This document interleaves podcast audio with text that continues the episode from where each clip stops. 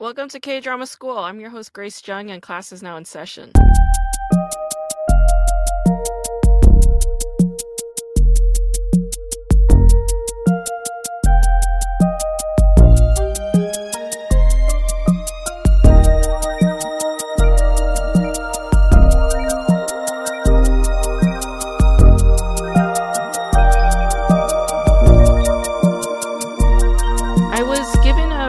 To cover the show Navillera back in August, and I'm only getting to it now. So I appreciate your patience with this. But today's show is Navillera. I am looking at this show because it's one of these additionally um how, how should we how should we categorize this this kind of theme is it like a geriatrics kind of theme that sounds too clinical is it like seniors. I mean it's basically it's in that category of k drama genre that i would say belongs to uh senior focused themes. Why can't i speak today? It's basically a show that the where the protagonists are elderly people and you do have a younger protagonist but the main the main character is an elderly person uh, played by Park In-hwan. Park In-hwan is a very very famous Korean celebrity. Um, of course, people who are younger and people who are not as familiar with Korean content for decades, he might not feel as significant to you, but he is a veteran television and film actor. And he's actually more known for television. Like I've seen him all my life, all my life. I noticed that a lot of these shows tend to be focused on seniors with Alzheimer's and how that affects that individual, but of course also the family. And I just wonder aren't there more than just Alzheimer's patients when it comes to the elderly? Like, aren't there other themes involved, like poverty, for instance? Poverty is a huge problem among senior citizens in South Korea. Another big issue is loneliness, isolation, neglect, abandonment. All of those things are major issues. In the case of Navillera, you have uh, Park playing this um, retired postal worker named Shim Deok-chul, and it's his 70th birthday. All the kids are there, his grown children, three of them, and they're celebrating his birthday, but they're all they're also very self-absorbed, right? Um, they all have their own problems going on, mostly motivated by their own greed, right? Except for maybe one person. That's um, Shim Deok-chul's youngest son, who used to be a surgeon, but now he's kind of pursuing filmmaking and just sort of figuring out his life. So, uh, what I loved about this show is that you have this senior citizen who is a retiree, and he he had a very humble career uh, as a postal worker most of his life. Uh, but he also had this lifelong dream to pursue ballet. I mean, it's very, very specific and strange, honestly. You know, I mean, how often do you hear grandpa say, you know, I wanted to be a ballerina when I was younger, and now I'm going to do it at age 70? I mean, it's really bold. And I love this show because of that boldness. It's like absurd, right? I mean, when the kids find out about this, they all kind of lose their shit. They they go crazy. They're like they can't believe, right? Especially uh Deok-chul's eldest son, right? Sang-san. He's just like it's weird, it's it's shameful, it's embarrassing to us, it's embarrassing to your grandchildren. Stop, right? And uh you know, at, at one point Deok-chul does give it up, right? Because his wife pleads with him. His wife is like, you know, we we couldn't offer our children anything. We just raised them in poverty all our lives and now that they're older, the least we can do is just listen to their pleas. And, you know, guilt trips him into abandoning his dream, right? But he comes back to it he comes back to it and um i i really loved this show for that reason. There's this kind of a cloaked exploration of queerness here. Queerness it can not only refer to non-heteronormative coupling or intimacy or you know non-gender binary kinds of identities but it can also point to uh things that fall outside the quote unquote social norm. Okay. Anything that is going against the grain of that society can be qualified as queerness, as I'm sure I've talked about on this podcast before. So even though Shim Duck is a hetero man, hetero cis man, and he is his sexuality is not in question here, the career path that he chooses, an artistic expression through dance, through performance art, that is not typical of a of an elderly man in Korean society, right? So he's taking on a queer choice in this story world. And I honestly I really love this exploration. I love how uh, dedicated and serious these artists are, right? Like, for instance, you have the kid, right? The Ichero, play, played by Song Kang. You have him who's very, very dedicated to his career as a ballerino, but his poverty gets in the way of that, right? Like he needs to support himself financially. He doesn't have the support of his family members. All of those things get in the way. And um, it was a very insightful sort of exploration on how the arts are quite oftentimes reserved for the financially privileged, right? Or for individuals who have a support system. But despite those odds, I loved how Cherok was pursuing this this career. It also had some very real examinations of drug addiction or drug abuse as uh, performers or athletes, right? Because that's also real.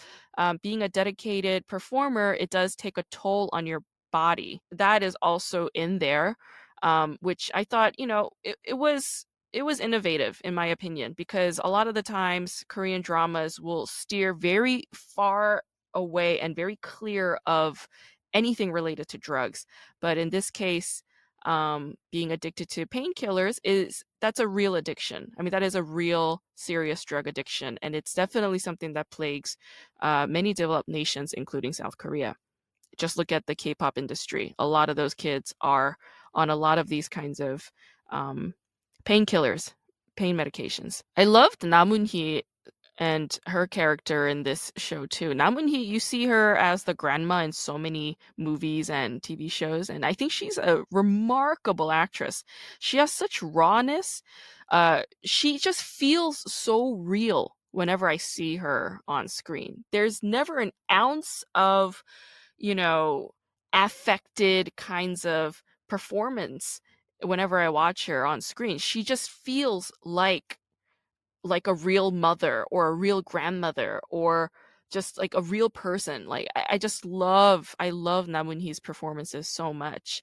And she plays this supportive wife. Initially, she's very discouraging of uh Cheol's pursuit in ballet, but she eventually comes around and tells him, if you I mean, if this if this is what you love and you got to do, then you got to do it, right? And I really loved her character, and of course, you have this whole heartbreak, right, where Cheol is losing his memory, right? So he has dementia, he has full on Alzheimer's, and the the time is ticking. It's this ticking time bomb in his brain, and he keeps it a secret from his family members. And I think it's to preserve this dream goal in his mind as best he can.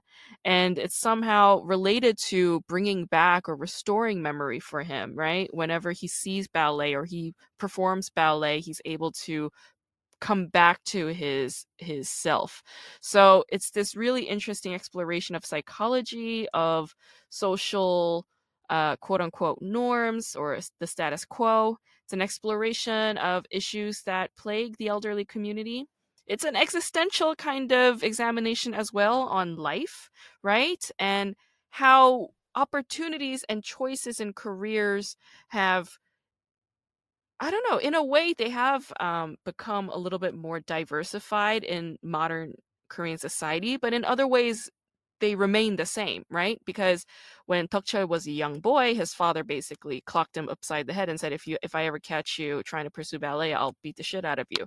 But then when Deok-chul is older and uh, they're in a whole new kind of time in life, period in life, Deok-chul's children are too conservative to accept the fact that their their father wants to pursue this as a career or even as a hobby. They can't accept that. There's an exploration of child abuse here. Today in modern Korean society, corporal punishment is absolutely illegal in schools. And that is where uh, Cherok's father comes in, right? Uh, it's played by Cho Sung-ha, but Yu, Young is the coach. He used to be a soccer coach at Cherok's school, but he was practicing corporal punishment when he was being a soccer when he when he was working as a soccer coach and that caused severe trauma on some of the students. And you have a student Yang Hobum right played by Kim Kwon he's one of the victims of Cherok's father's abusive methods in coaching soccer. And you can see that this was a trauma for this young man. He has a lot of um, animosity towards the coach. He feels like the coach's abusive ways were are the reasons why he is no longer able to pursue soccer today. But you also see that there are these limited beliefs that these characters have constructed over time, right? I mean, okay, yeah, there are pressures in society, there are uh, abusers, and there are these monsters in your life, but you're no longer in that place. That's in the past. So, who and what are you now in this present moment, in the safety and comfort of this stable existence that you're in? Are you able to get past those experiences and still pursue what it is that you want? And that's a question that we can all ask ourselves. I definitely had to ask myself that question today when I was revisiting, um, not revisiting, more like these flashbacks came back to me, resurfaced um, from my traumatic past. Another thing about this show is that it's only 12 episodes. And this is something that I, it's a pattern that I noticed with a lot of these elderly um, protagonist uh, shows. Like in that other show, what was it? Light in the light in my eyes, the light behind my eyes. Um, it stars Kim Hye-ja, and she's basically an Alzheimer's patient in that show as well. And that was only 12 episodes too. And I don't know if it's because uh, these elderly actors can't do 16 to 20 episode series or if it's because the shows are just not as popular so they limit it to a 12 episode miniseries in any case that's just a pattern i'm noticing i don't know if it's significant or if it's meaningful in any which way yet but i think there is something to be said about that today i talked to my guest tim murray he's a comedian he is based in Los Angeles. He was on the other two on HBO Max. He's also in the new film Swan Song, starring Jennifer Coolidge, which is in theaters. Tim is very, very funny. I I really loved him. I think Tim is brilliant when it comes to improv comedy. He is very, very good at yes anding. He's very, very good at thinking on his feet. He's somebody I think is incredibly gifted and talented. And I I adore him. He's also a great stand-up comedian. I know that he is um he he has an hour special that he's been touring and I think he's going to be in Cleveland, Ohio sometime this holiday season. So you can find him there. You could look him up at timmurraycomedian.com and find all the information on tour dates there. Tim and I play tennis too. Uh, we played tennis once. I'd like to play him again but it, playing tennis with him is an absolute joy because he's very good. He's very good at tennis. Um, he's better than me. He beat me at tennis the last time we played, uh, and my whole body ached the next morning, and I needed a couple days to recuperate. But it was fun. I enjoyed it. Without further ado, let's talk to Tim Murray. I get it. It's all good. Thank you so much. Yeah, sorry, it's my friend's birthday, and we were playing tennis together, and I. You play tennis? Yeah, do you? Yeah. Grace, will you you want to play? We need to play tennis. Can we please oh play God. tennis? Yes, please. I'm literally I, I'm, like so obsessed. I'm trying to find people to play all the time. That would be so fun. There are nobody like there are no there are no people around me who play tennis. You know, there are people who say like, "Yeah, I play tennis," and then we get on the court and they're like, "Yeah, I played once in gym class." I'm like, "What? you don't fucking play tennis, bro." Girl, you don't fucking play tennis. Don't be hitting it to the people next to me over here on this court. I'm trying to play. exactly. What That's the hell? amazing. You don't play tennis? Wait, I'm so excited. I'm literally like, Yeah. I played growing up, and then I didn't play for like 15 years, and then Yeah. I started playing during the pandemic. Really? Yeah, yeah, yeah, yeah. I didn't play like in a really, really long time, but I played in uh I played since elementary school. Elementary school, middle school, high school. Um I'm not that great, but like I can hit a ball, you know? Like I can I can hit a serve that lands, you know? Like I know the fucking rules and shit, you know? Yeah, yeah, yeah. Oh, this That's is so all you exciting. need, baby. Oh my god, I'm so excited. I literally like every day I'm like, I wish my friends were more reliable so I could go play. But this friend who I played with this morning, he and I have been playing like three or four times a week. Oh, intense. I know. But I'm yeah, still not that's good. I'm still not great. My serves are getting really good, but I it's still I everything else is still bad. No, So, fit me in, fit me in. I want to play. I want to play. I would love wait, where do you live? I'm in the valley. Yeah. So close. I have the perfect spot for us too. It's in Glendale. Okay, yeah, yeah. And it's like overlooks the mountains and there's never anybody there. It sounds beautiful. Let's do it. It's, It's awesome. perfect. Okay, I'm so excited about this. I'm down. I'm down. We're gonna do this. Oh my god, thank God. Every time I find somebody who says like, "Yeah, I play tennis," I'm just like, you know, I gotta hang on to them. I see a 100%.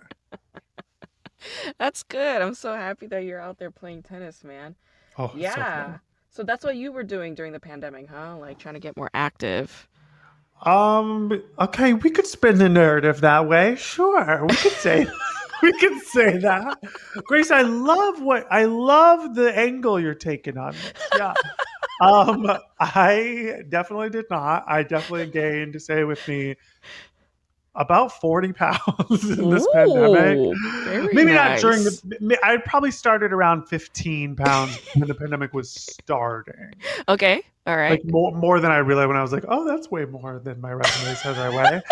and then, so I probably packed on a, a little over twenty dur- during the during Okay. the pandemic. yeah, yeah. That sounds about average. Yeah. Yeah, and then uh, so no, I wasn't exactly getting active. This the tennis, the tennis, uh, like three or four times a week thing has really started in the last month. I would say September. Okay. It's. September. I've really started getting at it The fall's the best time, you know? because it was too hot there for a minute. No, no, no. I can't do it. Cannot. You know what I do is I'll sometimes just go to the wall because there's like a tennis wall in my in Sherman Oaks. So I just go there and I'll just like hit the wall for like an hour and I'll, it'll be satisfying, just as satisfying. Yeah. Wait, you've got to give me the location of this because I, I, I'm not kidding. I've been going, Grace. I went like, I went and served by myself at a court recently because I just wanted to play so bad, and it was so tragic That's and so sad. heartbreaking. It was Yeah. sad. I feel But like I I like understand. you get it. There were all these I like understand. 60, 70 year old people looking at me like, Yeah, no, look no, at no, that I get it. look at that sad kid with no friends. and then these older, like really super nerdy IT guys came up to me and they were like, um, "Hey, how long are you gonna be?" And I was like. I you can have the court. It's fine. and they were like, "Do you want to play with us? We could do like Australian Canadian tennis or whatever with, with like uh, two on one." I was like, Mhm. "Yes." And so I played with strangers, so and that was I felt like a kid. I felt like a kid, like Yes. Playing with other random kids at yeah, the they're like, come play with us. That was nice of those IT people. it was so nice. that I loved them so much. They were so sweet, and they were older. They were just like very sweet. Yeah. That is so. I love that story. Yeah. No, you Mhm. know, like when I'm playing at the wall, um, my- the wall. the wall, you know, at the wall, At the Sherman wall. Oaks, th- there are just, you know, these fucking uh, pushy ass bitches were standing there going like, how long are you gonna be? Like, when are you gonna get off? I'm like, I just got here, and they're just like, yeah, but like, what time? You know, I'm like, oh my god, like, just fucking give me a minute. Give me you a minute. give me a fucking minute. It's always like women too, you know? Like the women are the ones that like really want to know. Like what time did you get here? What time are you going to get off? Like and they'll be like, "I got here first. So when you're done, make sure you see me." I'm like, "I'm not going to No. I'm not doing any of that shit. I got here when I felt like coming here. I got the wall now. I'm gonna leave when I feel like it, and I don't I don't want to see you at all. Like you know. What is It's that? You're right. It's so gendered. And I would say s- that same thing happens only with men at the gym. Only men are coming up to you at the weights being like, how, how much longer you got? I'm like, can you fucking relax?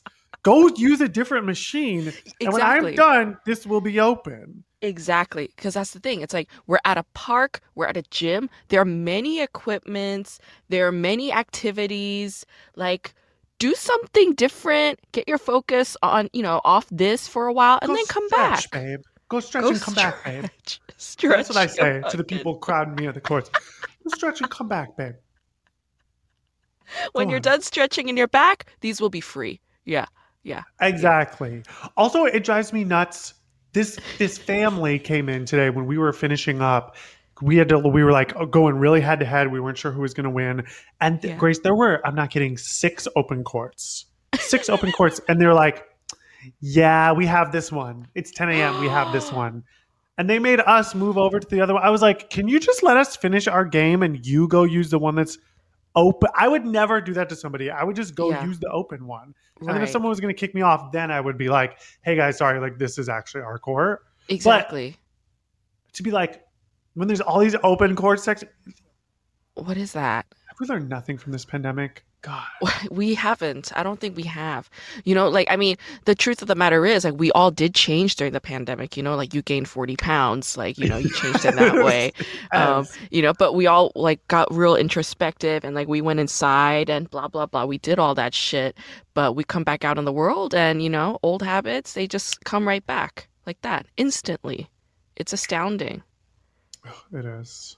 it's it's just the way of being human. And you know i get it like what it is it, it's not the people's fault technically it's the system's fault right like when you were Hmm. saying that the court was reserved is it like you know you go online you pay $12 and you reserve the court is it like are they talking about that like court number one court number two Yes, yes. Okay, see, so it's the fucking system's fault if you think about it. Because if we didn't have that stupid ass system, then we wouldn't have these stupid ass petty fights over what number, what time, blah, blah, blah. You know?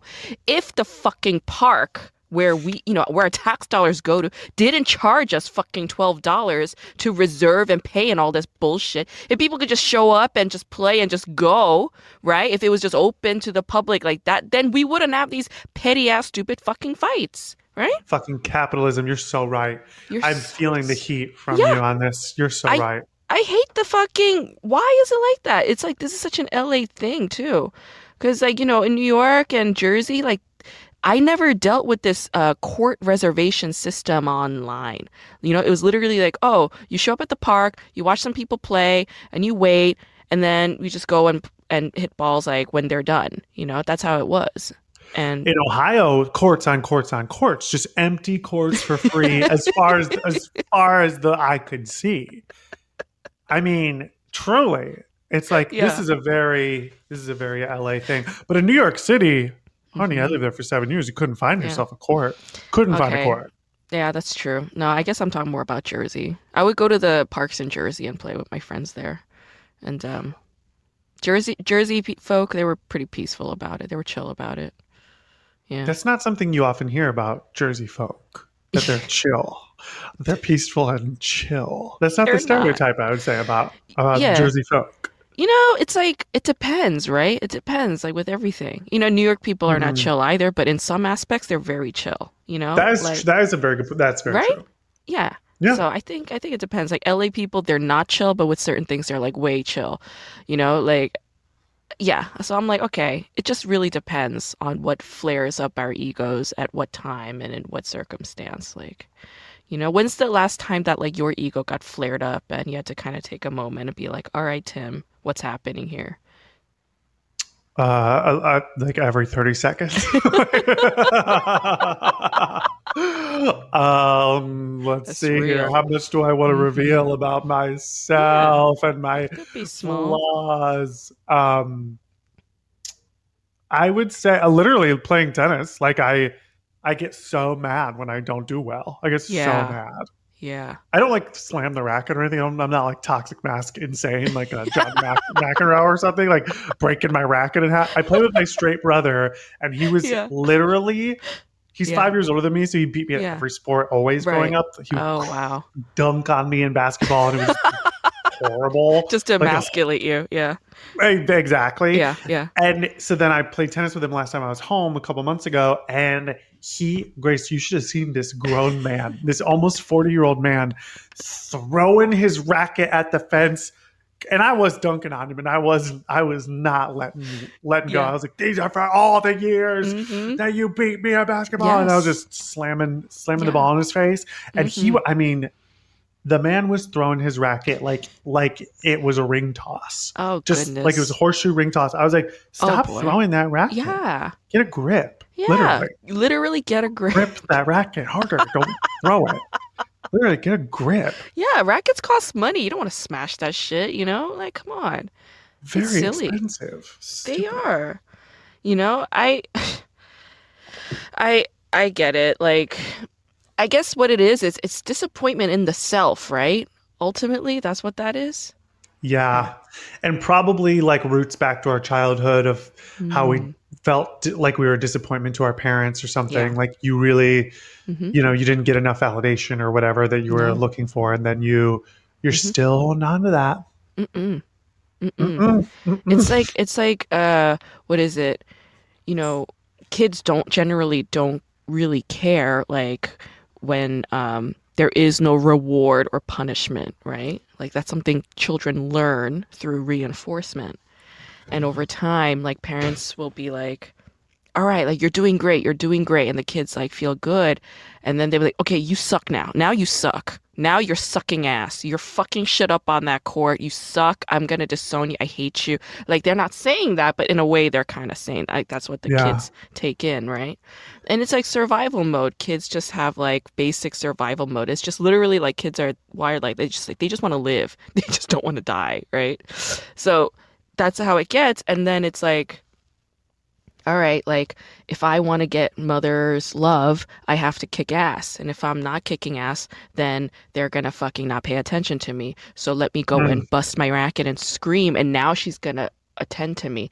And so that also gets reinforced too. The anger response, the that tantrum response, that also kind of gets reinforced too. So yeah, it's ultimately it is their fault. It's their fault, I guess. It's- It is like everything is about trying to get parental love. Like like your whole fucking life is like. I'm listening to a lot of Oprah right now, and it's just like it's always co- it always comes back to that. It's always that. Like know. there was she was like interviewing these this like relationship therapist, and he was like talking to these couples who were like on the brink of breaking up, and then he Mm. did this work with them where they were like, "What if you talk to your partner like they were your parent, and you're pretend you're a Oh, little wow. kid, and like what are you really mad about?" And then it always came back to that. It was always like, you were so controlling. You didn't let me Mm. play with other kids growing up. You made me stay inside all the time. And sure enough, this dude was like projecting that onto his poor wife, who is like, I'm just trying to chill and live my life. And you Right. are acting like I'm like crazy controlling, and I'm not. And he's like, right. Oh my God, you're right. I just. I'm like any little thing that you do triggers me to like my parents like not letting me do whatever I wanted. Yeah. Yeah. It's crazy. I wonder if Oprah had a good childhood. I wonder too. How did she she become did. like? I don't think she did either. She didn't. She's I'm sure she has like a lot of trauma. I do know that uh, before she got her talk show, she was like a drug addict and shit. Like she was a huge mess. I don't know what happened, but she had a fucked up life. Grace, are you making that up? I'm not. I I I've never heard I was just like, because you know, like this was like like a while ago, and I was just like, what's with Oprah? Like, what's her life? You know? And I was just kind of reading shit, and like she used to go on benders, like she was like all a big fuck up, and then she kind of was trying to turn her life around and um, read stuff, got therapy, da da da, and then that's when she started doing the talk show thing. You know? Damn, how do we get there? How do we do that? How do you go from fucked up life to read, read stuff, I don't did know. therapy, and now have a talk show? I know, and become a billionaire overnight. I don't know. I mean, seriously, that Get woman your- really has it together. She is, yeah, yeah. She really got it together there. I do have a joke though where I call Oprah a white supremacist and everybody loves it. That's why she made it. That's why, okay? It's because she's a fucking white supremacist. That's why she made it, okay? That is so fucking funny. It's you are so true. funny. I think you're funny. What are you I kidding love me? I love looking at your stuff online. I I God, I want to. Are you doing a lot of stand up lately? I, I yeah. like I mean, yeah. Because I'm I'm I'm stand up. I'm like pure stand up. Like I wish I was more like you. You know, like I love your memes. First of all, they fucking kill me. Like they make me shit my pants every morning. Like I don't need my morning coffee. I just watch your memes and then I'm like mo- like my bowels are moving. You know, and uh, I love your videos. like your the ten things I hate about you thing when you're reading it wearing the wig. I was just like, oh my god, I can't. I can't. This fucking thing. My oldest so party good. trick in the book. Like I've been literally doing the ten things I hate about you monologue since like college parties. Just I would just It's out of so nowhere. good. I used to do it for auditions in New York for like serious plays. Like I think I did it for a Shakespeare audition one time, and they were just looking at me like, "What the fuck?" They don't Why get the reference. they don't get the reference, and I say, "Well, I don't want to work for you then. If you don't get the Stiles- reference, if you don't get Yeah. Julia Stiles, then you don't She's a deserve me." huge Shakespearean kind of actress, you know? All I mean, about sh- that shit. Uh, She really was. She was the. She was like our generation's like Shakespeare film actress. Yeah, yes, yes, yes. Let's yes. name she them. was, Let's name them. I mean, Ten Things I Hate About You is is a it's Taming of uh, the Shrew. Tam- Taming of the Shrew, and she was also in the um the uh, Macbeth, right? The Hamlet. Hamlet. Is that She the New York City with like Bill Murray and shit? Is that yes, yes. She was in She's that, right? Ophelia In that, Yeah, yeah, she yeah, sure yeah. was, and that was straight up Shakespeare. Like that was like Yeah. actually that Shakespeare was like dialogue. they did the actual dialogue. She was not in Romeo and Juliet though. But Claire Danes was, and that is Claire almost Danes- the same person. They're basically the same. You're right. That's basically the same person. Like similar vibes, yeah, yeah, yeah. wafy white women around the same age. But then also, so I think Romeo and Juliet counts. Also, she was in O, the Oh, Othello yeah. adaptation. She Yeah. only she was like the Shakespeare girl, which is really obsessed, shocking. She's obsessed with Shakespeare. Man, I Can't wonder what she's doing, huh? I wonder what she's up to. She's off somewhere reading to Shakespeare, and flicking her bean about it, just loving the Shakespeare nonstop. no, I actually just heard her on um, Michelle Collins' podcast. A listener, if you don't know Michelle Collins, you gotta. She's so funny. Okay. Her, she had Julia Stiles on her podcast, and Julia Stiles was ta- talking like, like she's just been working like a working actress for the last several years. She was like, "Yeah, you know, I'm in Amsterdam shooting," and she's talking about some TV show that Grace, no one's ever heard of. Nobody's seen it. No one is Nobody's watching that show. Uh, no but way. she's I think it's on its like third or fourth season or something. She's on some she's employed. She's Mama stays employed. she's getting the paychecks, and you know that's that's all that matter. That's all that matters. You're a working actor, and that's all that matters, right? True. Uh, yeah. And you know what? We still talk about her because she was in Ten Things I Hate About You. you which is a classic. one of the best one of the best movies I've ever seen in my life. in my life. It's so good. Allison Janney? Come on. As She's the amazing. counselor? She's amazing in that. Yeah, That like Heath Ledger. great. Come on, it was Oh, so good. the Um, two of them have such chemistry in that film. Larisa do. Oleynik, Secret World of Alex Mack. Yeah, yeah. Come on. Iconic. Um, I was really okay. So during the pandemic, I was like rewatching a lot of like '90s stuff, you know. Mm. And one of the things that I rewatched was uh, "She's All That." okay, that was bizarre. That was crazy. That was, really fucked crazy. up. That, That was, really messed up. fucked up. That, That was. We're I'm witches. scared. I'm I'm scared. scared. I'm scared. I feel Halloween vibes coming through the screen. That was scary. This is the craft. We are joining a coven. Listener, you obviously can't see, but as Grace said, she's all that. I, I held up my T-shirt that says all, All that. that. Like as you were saying the words all that. It's like you predicted it. Like how? How did you do Do do do do do do. I mean, well, oh, in fairness, when you said '90s, Yeah. this is I mean, This I like loved the- that show, such a good right? show. Like Kenan, Kenan Thompson. I mean, hello. True queen. Yeah. Uh, what's her face? Um, Lori Beth Denberg. you know them all. Who's the one that lost her mind eventually? Oh, Amanda, Amanda Bynes. Bynes. Amanda Bynes was a big all that person, right? Judge Huge Trudy. star. Judge Trudy. I forgot about Judge Trudy. She was so good at Judge Trudy. Like the She faces she would make. At Judge. I forgot about Judge Trudy. I always Oh. remember Dear Ashley. Dear Dear Ashley, that's me. There was one that was like, it used to get me together. I still remember like it was yesterday because I used to laugh, laugh, laugh. Yeah. These people would ask, call, or write into Ashley. She'd say, Dear Ashley, that's me, and then give them advice. And the whole game was that she was like very chill and smart, but then she would lose her fucking shit at how dumb the questions were. It was a really funny bit. And one time the person was like, Dear Ashley, I like peanut butter on the top of my peanut butter and jelly and jelly on the bottom. But my mom keeps making the sandwiches with jelly on the top and peanut butter on the bottom. What should I do? Well, Jessica, why don't you turn the freaking sandwich over? You freaking idiot! What are you stupid? What are you dumb? Turn the sandwich over! Gosh. And she couldn't curse, but it was like she was like having like a freaking. She was saying the F word everywhere. Yeah. Like you could hear it anyhow. It was you could there. hear it anyhow. It was so satisfying. Oh, so good. Oh my, she was like a genius, honestly. You know, She really was. she was like a brilliant performer and super hilarious. And you know, the shit that went down, even that was still hilarious to watch. Like as like harrowing and dark and sad. It was. I was like, if this is a performance, like she has it. Like she's got it. She has my attention. She is amusing me. She's entertaining the world. You know. Uh, but it wasn't like it was a full on meltdown. You know. Yeah. And My friend who I played tennis with, he said that he saw her at a UCB show before the breakdown. She like oh, came to UCB to like yeah.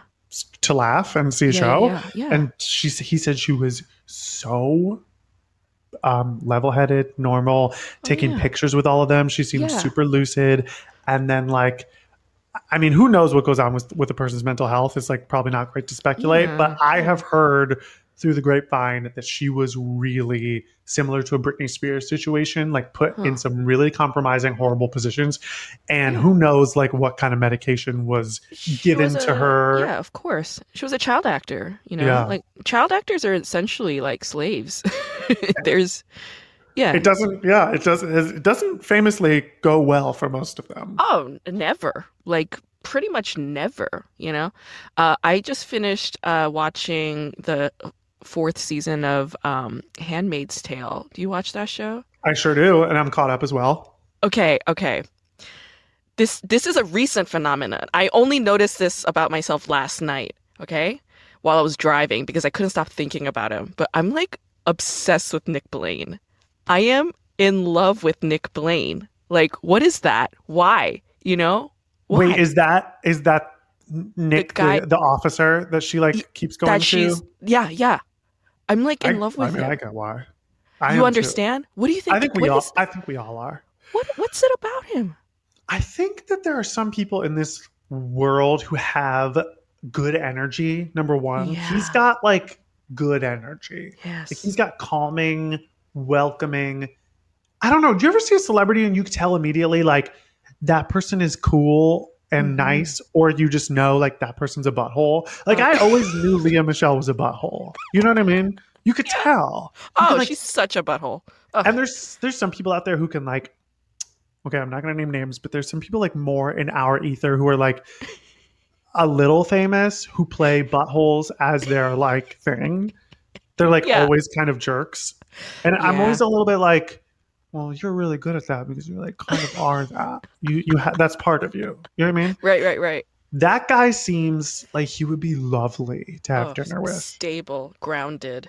Yeah. and charming charming face Charming as he's hell. got like one of those faces it's this ethnically ambiguous look that I'm just like I don't know what's going on, but I feel safe because I know you're like kinda ethnic, but you know you're like kinda in between, so you could straddle both worlds, and it's all good. You know he went to Columbia, right? He studied history at Columbia U.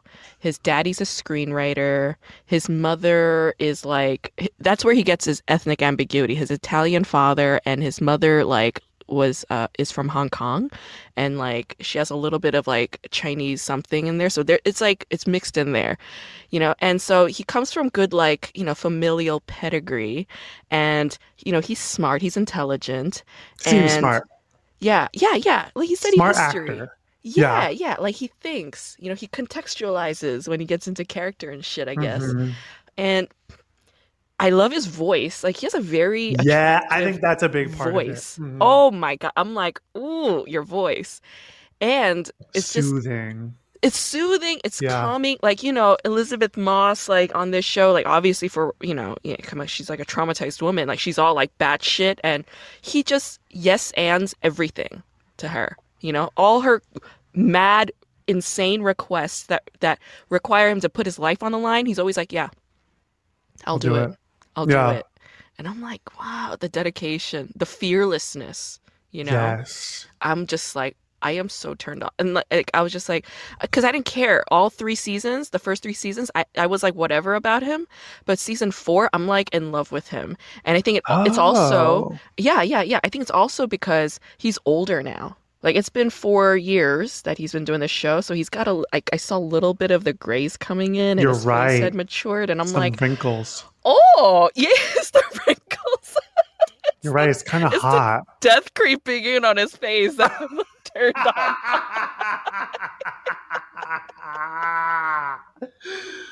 Famously, you are a witch, so it makes sense that you're into like a little bit of death stuff, a little bit of knowing that he's Yeah, he's mortal. it's my Yeah. inner goth girl that's all riled up. Yeah. So okay, I'm so glad that we got to talk about that because I was just like last night I was like, why am I feel like I'm going insane? Like I can't stop thinking about. Wait, Nick but Blake. I'm shocked that it was this this last season that really did it for you because he.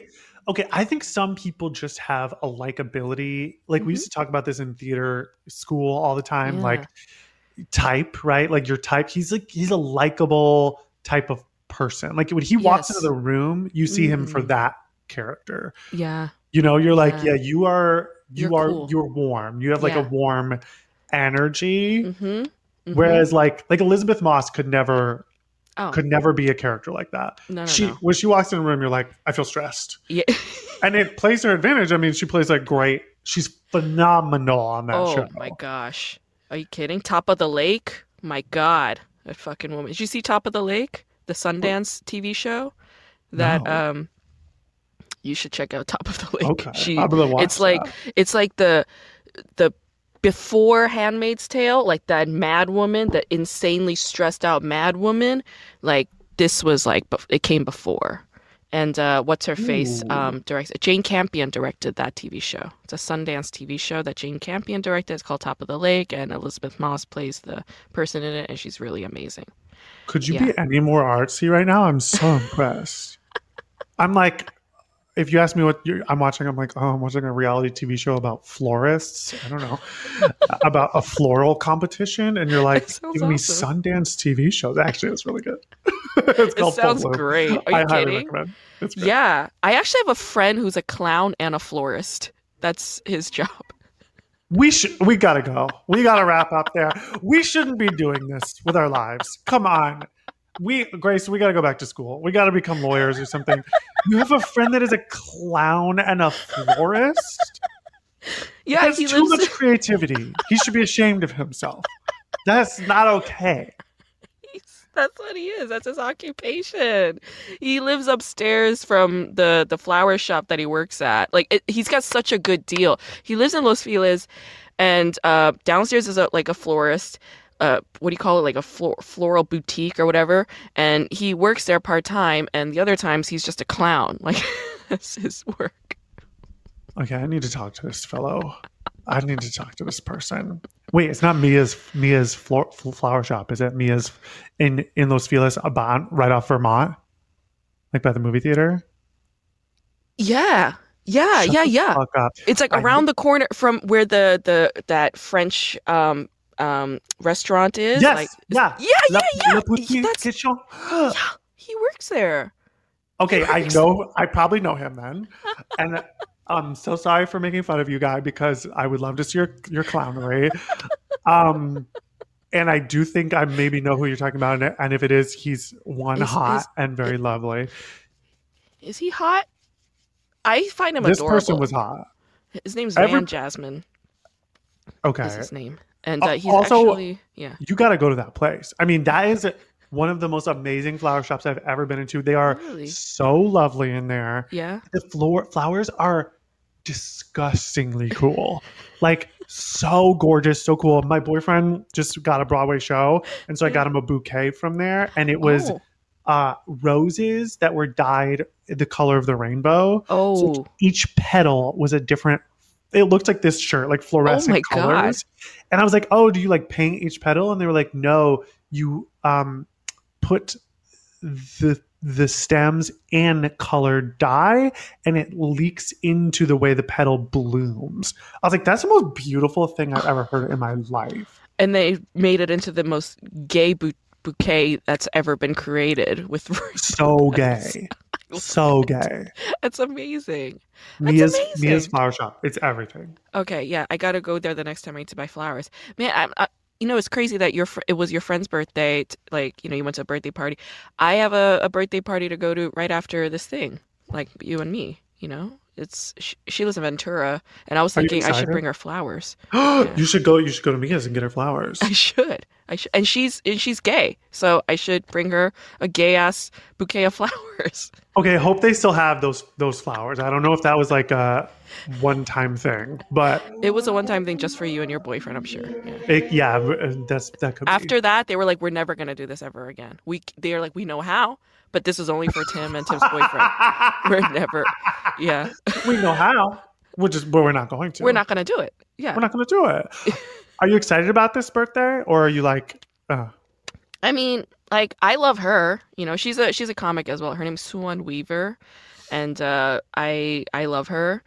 But she lives in fucking Ventura. You know, that's the only issue. It's a far I don't love ass. anybody that much. Yeah, Yeah, yeah. That's it's a lot of love. It's a lot I don't- fucking. I love. don't like birthday parties. I if if we're friends, honey, I will take you to a drink, just you and me.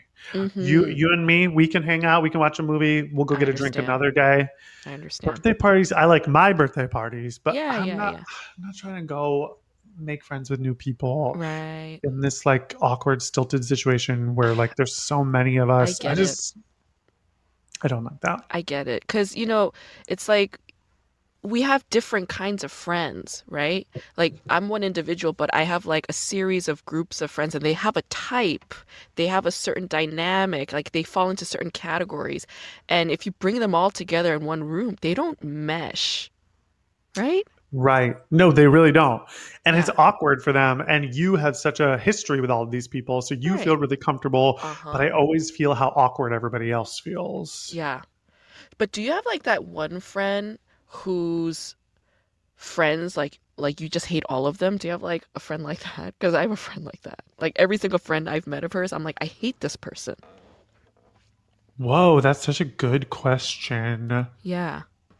Um, Or like a friend who who keeps dating hate hateful people. that I have. Yes, I what have do you like. do? What are you supposed to do when they're like that? Unfortunately, that's the end of that relationship.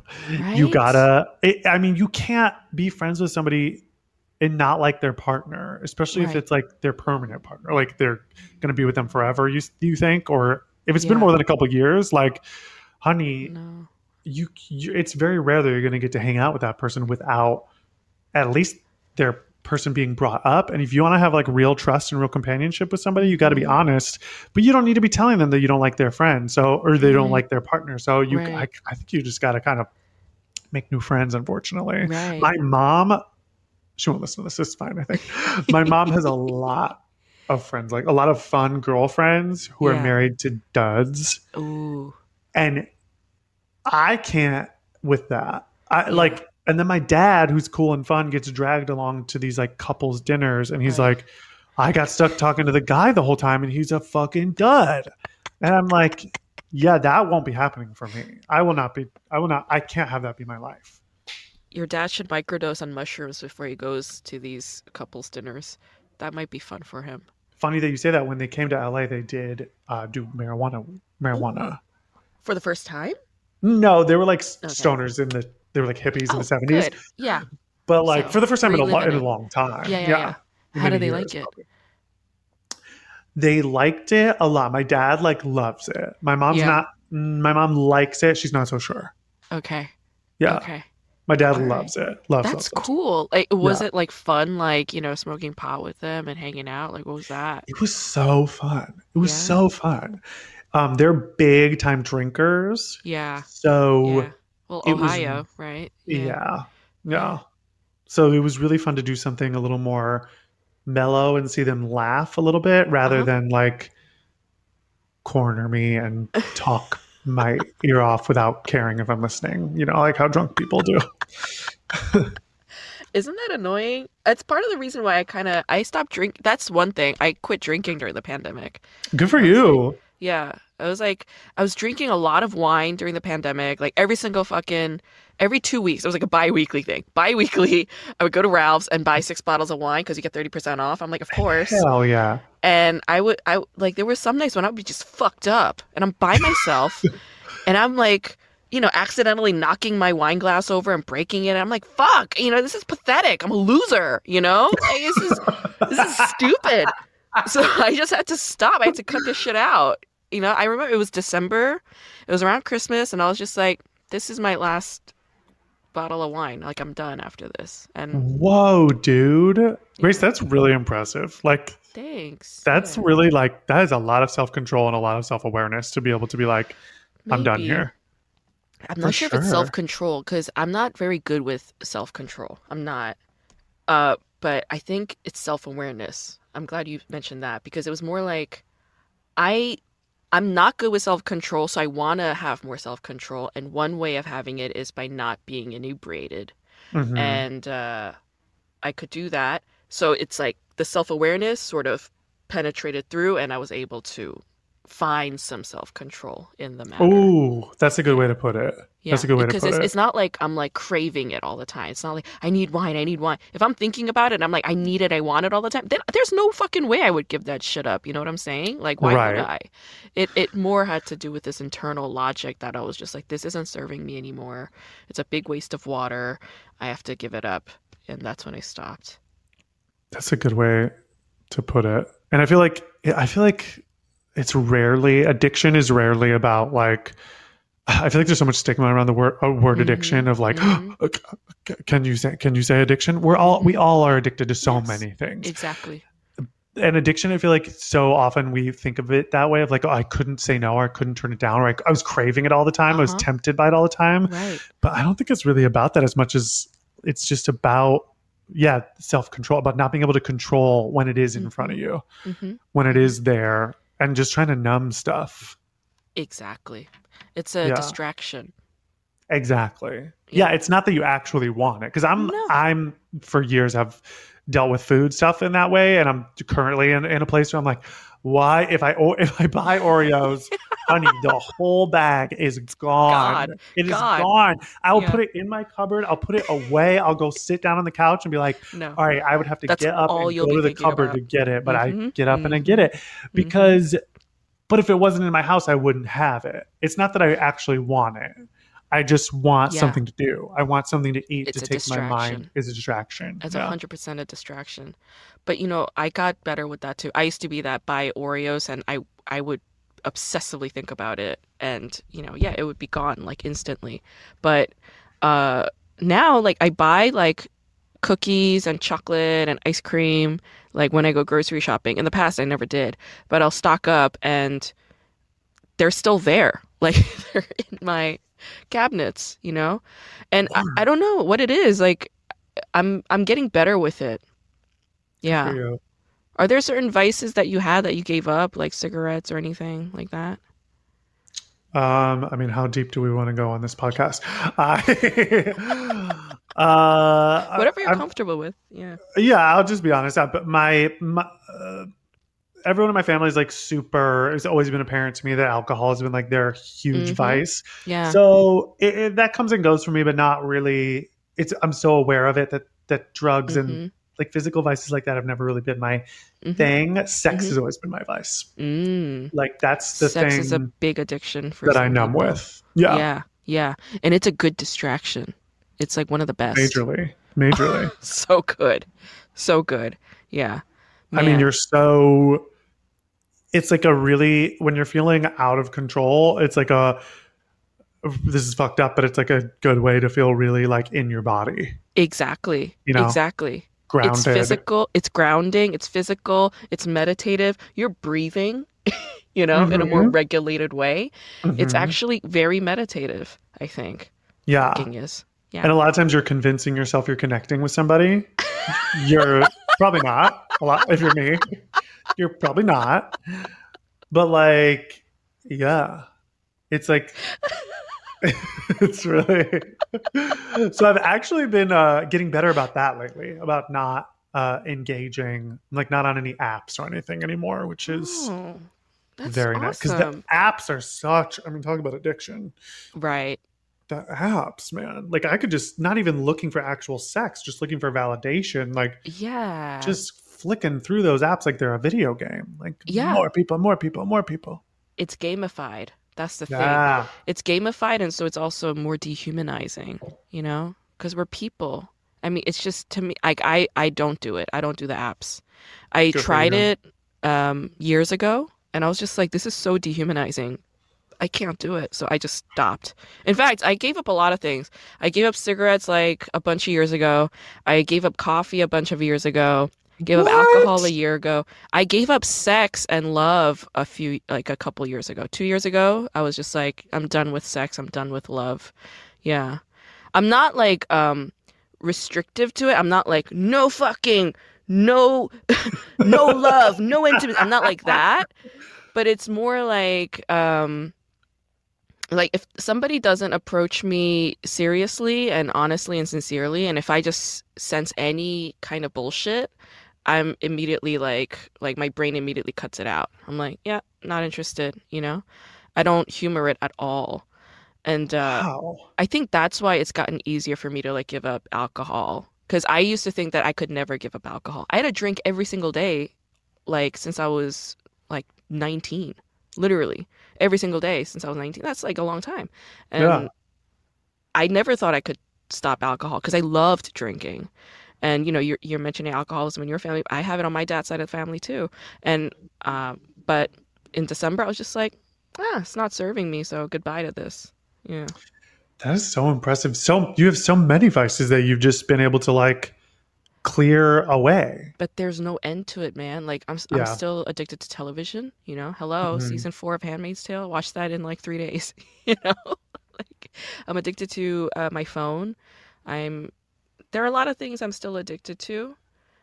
Uh, but you know, it's just I, I just have to figure out like, is this serving me or not? If it's serving me, then I'm like, okay, fine. You know, it's only a problem once you know I'm like, oh, this is a huge problem. Like it's like interfering with my life and my ability to live. Then it's a problem. But right now, Right. it's not at that point, not yet. So Because you're right. We if you have an addictive tendency or an addictive personality, it, that's always going to be there, right? hmm hmm So I think that's a really good way to put it like it's all about finding the things that you can be addicted to in a healthy way that are serving you. Like honestly, not for nothing, I'm addicted to tennis now. yeah, Like I've, re- I've replaced a lot of those other bad habits with Mm. something that is actually connecting with a friend, yeah, actually exercise, which is helpful Yeah. Helpful. and that and releases like- the endorphins. You know, Mhm. yeah, Yeah. I, that's Yeah. beautiful. I love what you just said. That was like so well said. I love that.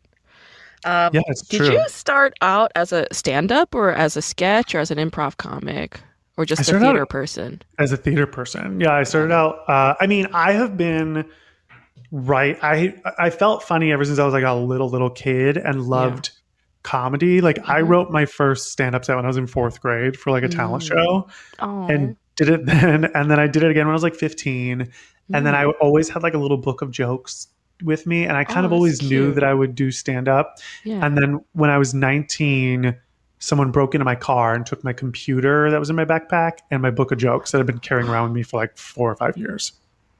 oh my god. Like hundreds of terrible, terrible jokes. Um, but still, but it was crushing. It was like, oh, I, I can never. it's so violating. If someone could just take everything that I've worked at, yeah, that I've accumulated for so long. Yeah. Yeah, It was horrible. It was really horrible. I was, it was like really it's devastating. devastating. Yeah. And so I was like, I think I just kind of like couldn't bring myself to do it anymore Mm. after that. It's that. traumatic. it was so traumatic and um and i just love theater like i like that's like my like happy place of like if i'm in the car and i want to feel really good i'll turn on like a good musical theater song Yeah. um when Oh my god. Yeah. Yeah. Yeah. you know what i mean like You're just so like gay. I love it. I'm You're so such gay. A queen. It's so i'm amazing. such a queen okay. and and you know i think what you just said is a huge part of it i didn't feel like there was a place for me in comedy when i was Mm. 19 i'm such a queen like there was Yeah. no I see. i mean wanda sykes was like still in the closet Right. uh ellen was coming out of the closet and then everybody was like fuck you Yeah. Yeah. let's cancel your show like Yeah. there was and those are women like Yeah. Yeah. gay like gay femme guy like i John Travolta in the closet. You in know. the closet, honey you know and as far as stand up went like that world just seemed sad and dark and straight to me and very, very mask. Yeah. very mask hmm and Mhm. like i'm a white man and there was a lot of that so like of you know you'd think i would feel comfortable in that way but i just i just wasn't inspired by anything that Yeah. anybody was doing like i it, comedy made me laugh and like i like i love norm macdonald may he Mhm. rest and like hmm I would really, really laugh listening to his stuff, but that Yeah. wouldn't be my like, I want to feel good. I'm going to put on Norm's album. I'd be like, I want to feel good. I want to put on Little Shop of Horrors. Yeah. And so that kind of was like a no brainer for me that I was like, I need to go do theater. Oh, it's beautiful. And then Yeah. theater kind of ran its course for me. And I was like, I don't, and I lost the passion and the love for that. Hmm. And while I was doing theater, I was always making videos, always writing like sketch Mhm, videos. mhm. And um, then I got into like the UCB improv scene in New York. Mhm. And I loved that. And then when I Mhm. moved to LA, a manager was like, um, you need to be doing stand up, like a big Hmm. time, like one of like the big uh, management companies out here. Like Yeah. I was very lucky to have a meeting with them. And she was like, yeah. didn't sign me, but was like, I'm going to keep on you. And she does still, in fairness, she does still keep in contact with me. And she's been like a wonderful supporter of mine, which is so, you know, I, I respect that so much that she's like, Yeah. you know, she didn't say, no, I'm not going to sign you. She just was like, I want you to keep doing stand up and like keep on my radar and I'll keep on Yes. your radar. That's still big. That's still Yeah. a lot. And the fact that she like believed enough in me to be like, I'm a huge comedy person Mhm. that manages huge comedy people and I think Yeah. you should go do this was I was like, okay. And then Yeah. I started doing stand up when I was like 30. And she was like kind of recalling your love for the. I mean, that was kind of like your original love. You know? Yeah. Yeah. Four years old, fifteen years old, nineteen years old. Like it's like, it's like, and and and uh, you had this break from it because of a terrible incident, but she gave you this push. The universe gave you a push to come back to your love, reconquer your your anxiety about it, and go and do it because you know you're a naturally funny guy. And I love how you were sort of navigating these uh, entertainment sectors just based on like what felt really good to you. That's what I love about this story you just told me is like, you know, it was stand up that made you feel good, but then, you know, like after that incident, you got, you were more drawn to theater and that was like fun and made you feel good. And like, you always let this good feeling be your navigational guide. And I think that's amazing. Thanks. Yeah. I think success wise, it's been really bad. it's really detrimental. It's sort of like jack of all trades, master of none, you know? Like, Wow. Like if I really want to be a great stand up, I need to get out there more, especially Hmm. now that we're getting, there's more shows happening now that the pandemic's dwindling a little bit. But Yeah. like, yeah, I think like personally and creatively, I have like creative ADHD and I get really excited about different things and I want to Hmm. Yes. follow what's exciting to me. So I think personally, like I'll look back on my life on my deathbed and be like, damn, yeah, I really got to do a lot of different things and that's Yeah. really cool. It is, Yeah. and ultimately, like it, they get they get segmented into different things, but they're actually the same, are they not? No, yeah, you're right. You're right. Yeah, They really are. Yeah. And like Steve Martin's book, his book Born Standing Up, he like talked a little bit Such a about it, which I thought was it's such a good book. yeah, And there was like a section in there that was like, you know, I used to beat myself up about trying to be a magician for several years, yeah. but then like I did magic in the Three Musketeers movie, and I realized like, oh, everything I've ever done Everything. is helpful. It, anything Yes. you're learning about any like even tennis like who fucking like yes i'm doing it for the joy and you're doing it for the Mhm. joy but, like who Mhm. knows if somebody's gonna approach us with an audition for a movie where they need people who actually know how to play. it's gonna be called U.S. Open, and it's gonna star you and me, And right? you. Yeah. Yeah, uh-huh. yeah, yeah. I'll be playing Leylah Fernandez. You'll be playing, I don't know, some dude. And Serena Williams. It'll be Serena really problematic. It'll be really problematic, and I'll be like, I don't, I don't think I can take this role. I think this would be fucked up. But people will be like, it's they're going to pay you ten million dollars for you We have to to do it. We gotta do it. Are you kidding? Oh my god, that's so good. That would be a real dilemma. That would be a real dilemma. You'd be a great Serena. Just Thank you so much. Have you ever seen the uh speaking of ADHD, have you ever seen her um architectural digest video about her house? No, no, no, no. Oh, I want to see her house. Some of the I watch a lot of those videos because I think houses are fun. And yeah. a lot of those houses are like Naomi Campbell has like probably the best one. She takes you to her house in Kenya and it is it's like acres upon acres. Oh my gosh. of house of like pools. There's like several pools. A lot of those rich people have like really amazing houses, and Serena Yeah. Williams' house is one of the most insane houses I've ever seen. It makes literally no sense. Instead of a living room, her foyer is an art gallery with like the dumbest looking art you've ever seen. She takes you into her trophy room and she's like, Oh. These are all my master wins. And Yeah. then I don't keep any second place wins in here because fuck that, basically. Fuck that shit. Yeah. Good for Serena. You know, know. this is uh, okay. I, I was lucky enough to go and see the US Open this year and I had a, I had a Mhm. fucking blast. Yeah, yeah. I went I went to New York a few weeks ago solely to go and see US Open. Yeah, I did a couple Wow. shows, but I went there mo- mainly to see uh, tennis. Uh, watch tennis. Okay. While I was like on the 7 train going to US Open, I just I was just like I was just curious. I was like who has the most number of grand slams? I didn't say what gender. I said who, right? Yeah. And Roger Federer comes up. Hmm. But he has 21. Serena Williams has 23. Okay? So I was like, why did Google only show me Roger Federer and leave out the women's like I was just I was like I, I asked who has the most number of grand slams in the world who as a person and it should have been Serena Williams but fucking Google was you know sexist in that Google's moment and racist, sexist ass. It's the system, like you're saying, it's the parks charging us the money. It's the racist and sexist system in here. When's it gonna stop? When's it gonna That end? is fucked up. But now we're here to declare the truth. Serena Williams ha- is the is the person with the most number of Grand Slam titles in the world. It's Hell not, yeah. It's not Roger. All right. It's Alright. Serena. It's Serena. Don't get it- Don't get All it the way. Don't get it fucking twisted.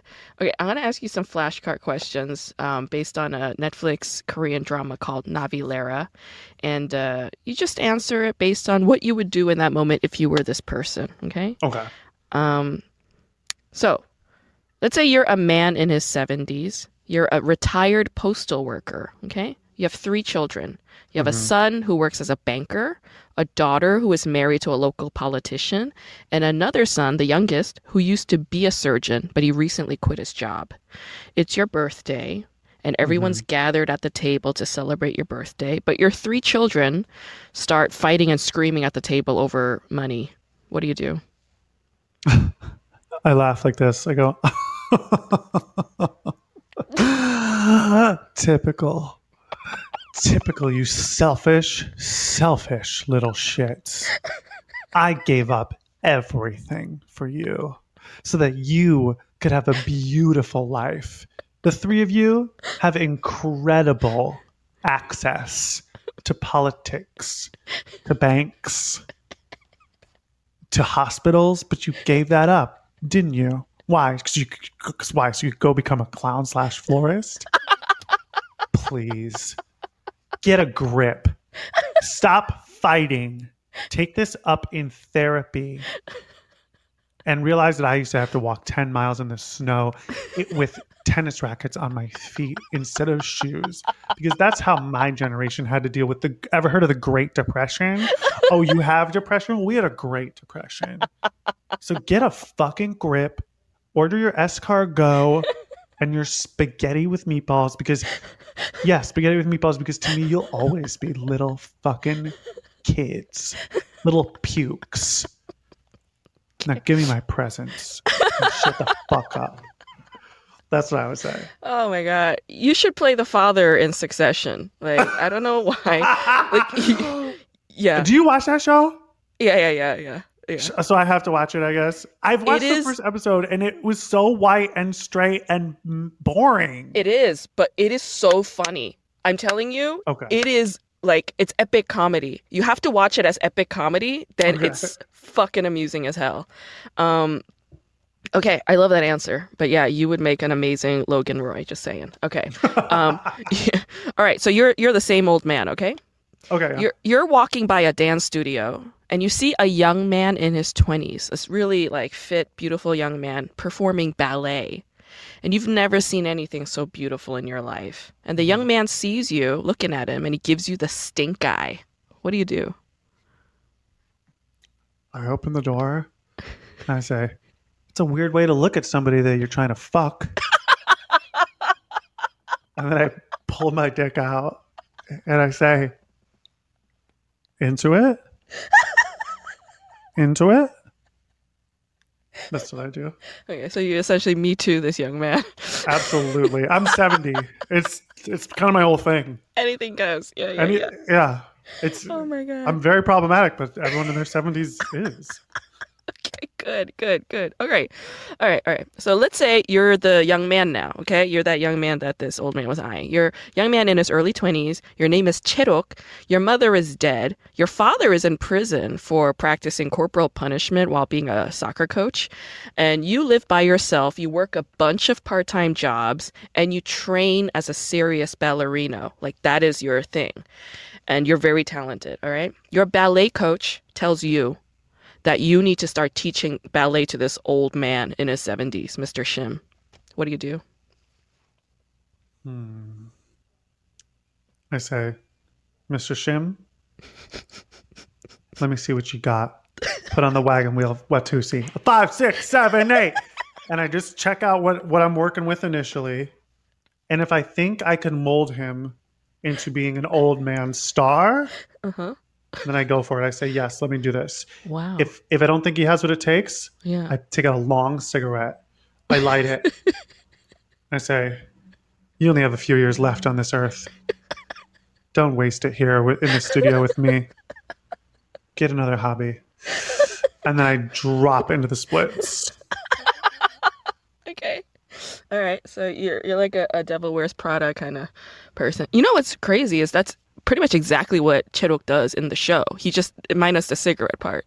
But yeah, he basically tells the old man like, if you can do this one move, then I will train you. But if you can't, go Shut up. off. That's exactly is what happens. that is like kind of storytelling 101, I guess. It's very much like, let's see what we're working with and let's up the stakes by being like, you have one ch-. it's like Julia Stiles in Save the Last Dance. yes. Yeah. She's got to nail that dance. got to do it yeah you know in that in that dance when she's doing the dance right like at the in the end it's like the big finale right okay tell me were you weirded out when she was pointing her fingers in the dance moves Absolutely. thank you thank the whole dance is like truly some of the worst. She has a dance body double, but every time they cut to her, it's like shocking. It's so shocking. so bad It's some of the worst dancing you'll ever see. I was like how did film. she how did they put this in the final cut it was astounding and the whole thing is that she's like good at hip hop. It's so so funny.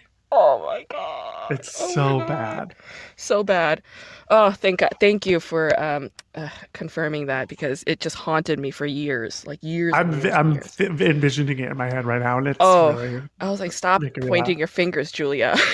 like it was too much. I couldn't take it. I She couldn't sits down in the chair like this, and her hands, oh, her, like, oh, creepy witch hands. I know. Ugh. Girl. If she wore boxing gloves, it would have been cooler. it would have been this like experimental Ooh. thing. It would have been cool. Ooh, Yeah, that'd yeah, be good. That'd be. Yeah, I want to be her manager just so I could tell her, like, you know, you should wear boxing gloves in every single role you ever take on from here on out, like till the day you die. Like that's your gimmick. That's your You know? Yeah, yeah, yeah. That's your thing, baby. Oh, Okay, Awesome, awesome. I'm loving these answers. Okay, are you still okay on time? Or, Yeah, I'm good. Okay. All right. So you're the old man, Mr. Shim again. Okay. You love ballet. All right. You love it. Like when you were a little boy, you wanted to become a ballerino. You actually that was actually your dream, and you saw people dancing in this dance studio, and you were so moved by by their dance.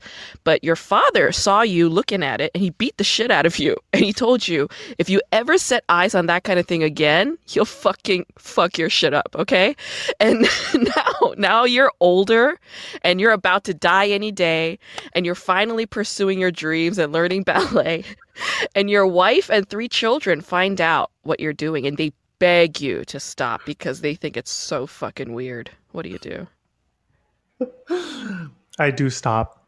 I give it up for my wife and my child and the crippling sadness from having to give up something so beautiful forces me into a life of sex addiction and I start going to prostitutes and male male prostitutes and asking them to speak to me like they're my father.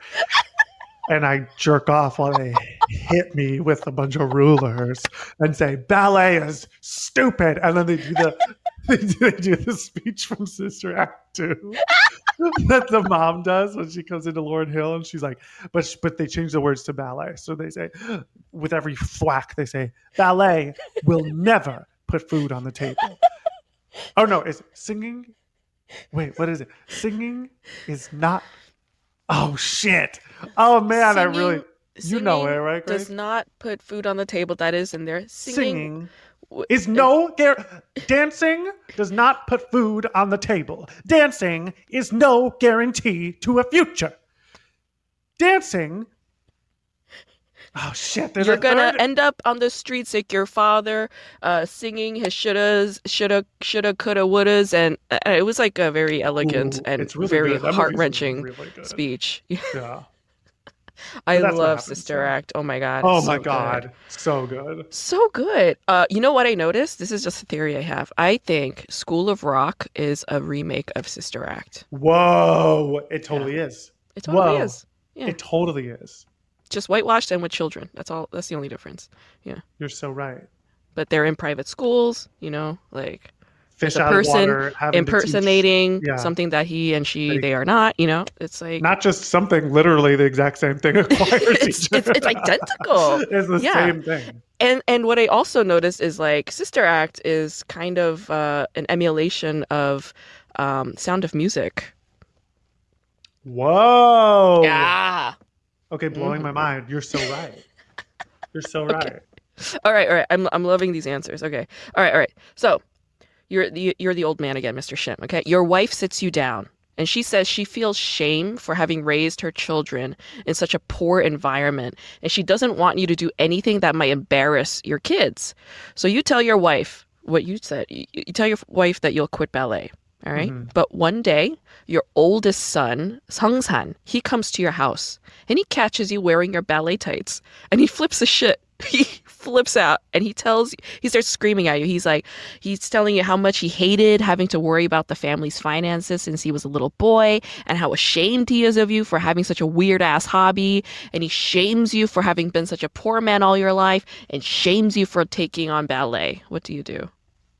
I laugh again in his face. I go, ha, ha, ha. You think you can talk to me like that? You think you've had a hard life? Do you hear that? Oh, baby, that's the ambulance coming. Oh, you're so sad. You've had such a hard life. Oh, you grew up poor. My dad used to beat me about ballet. Try being a straight guy that wants to do ballet. Oh, you don't have any money? Everybody doesn't have money. Only the 1% are rich. Give me a fucking break. Get out of my face. Get out of my face. And you know what? Get out of my house. You're kicked out. And that's what I would say. forever. All right, Goodbye good. forever. Yeah. Fucking ingrate, right? Ugh. All right. Right. Mm. Children. What the fuck? is wrong with Children. Fucking Children kids. bad. Blame Children are parents bad. for everything. They suck. Get a grip. Go to therapy. Get a grip. Literally. Okay, okay, okay, okay. We have three more. We I, I I'm loving your answers though. Okay. You're Chae-rok again. You're the young man. You have a very important audition coming up. It is like a huge deal. Okay. If you land this gig, it changes your career, it changes your life. All right. But you have a, a bully named Hobum. Okay. That bully pushes you down a flight of stairs and you injure your ankle. Your audition is in one week. What do you do? I stay home. I cry. I feel through the pain. I don't turn to opioids or anything. I like Mm, I don't try to numb the pain. yeah.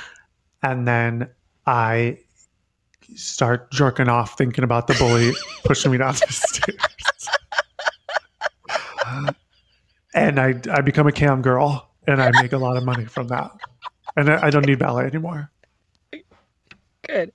Good. Oh my god. I love you have an answer for everything. Like Mhm. why why is anybody ever worried about anything when Tim Murray has all the fucking answers? Hello. Call me up. Call me up. Call Tim. I'll help you. I'll tell Tim you what will to do. help you. Tim will fucking help you. Turn off Oprah. Tim has the answers. For the love of God, save your money on therapy. Call Tim. Okay, good. Awesome. All right. So you're you're Chedok again. You're that young man.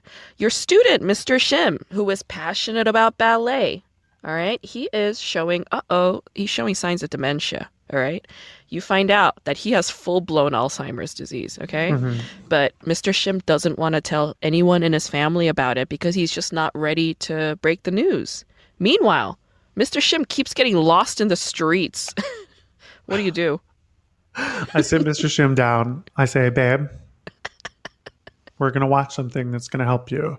I put in a DVD of Deep Blue Sea, the Samuel L. Jackson movie about how they're movie. studying sharks to cure Alzheimer's. Sharks' brains, apparently, in this movie have the cure to Alzheimer's. And I say, this is what's going to help you. Um, we need to get out to sea with LL Cool J and Samuel L. Jackson immediately and we need to start studying sharks and all your problems will be solved that's it really Oh my god, that's so good. Do you remember the end of that film? The the the female protagonist who we've been following the whole time, like she like cuts her hand and uses herself Oh, as yeah. bait to save the I was just like, "What?" oh yeah and Like, she I- dies right She dies. She ends up di- like a shark comes in, like fucking eats her, and it's it, it's over. And I was like, we were invested in her. We were following her the whole movie, and what you're gonna just fucking kill this bitch? That was fucked that movie is fucked up That's so good though. I mean, it's I was so good fully. i would rewatch that right now In a movie heartbeat. is so samuel jackson giving that speech and then the that shark monologue about the ice. Mwah. one of the best moments ever in a movie that is like really i was remember watching that as a kid and being like my jaw was on the floor i could not believe it Oh my god, we need to have you back on. We have to talk more about movies because it's just like not. let's do a whole episode on deep blue sea just Deep Blue Sea only. We just textual textual analysis of Deep Blue Sea. Okay, okay, okay. Yes. All right, final final question. These are great. All right, final question. You're Cheroko again. You're the young man. Your father, who was in prison for a few years because he was beating up his uh, soccer students when he was a coach, uh, he finally gets out. Okay, so you go to the prison to greet him on the day of his release, but when you get there, the guards tell you that your father already left hours ago. What do you do? I say, is it before 11 a.m.? Because I'm going to get myself a McDonald's breakfast. Fuck this. Fuck this. I'm going to turn this day around. I'm going to make this good for myself. I get a McDonald's breakfast. I call up a friend. We go play a round of tennis. Tennis is great. I go home. Yeah. I get the prostitute to come back over and say, but this time instead of beating me and saying mean things, I just um, ask them to get closer to me. And then every time they get close to me, they run away like my dad. That's it, really. Very good. Very good. Yeah, you you. should have you should have uh, written and starred in this show. Yeah, Yeah, seriously. It's a, it's a much better show. what are they thinking? What is Netflix thinking? Fucking hiring a bunch of Koreans to write and feature and star in this? is No, it should have been Tim. Yeah. Hire a white man for once. Netflix for once. All right. Thank you, Tim. Thanks, Grace.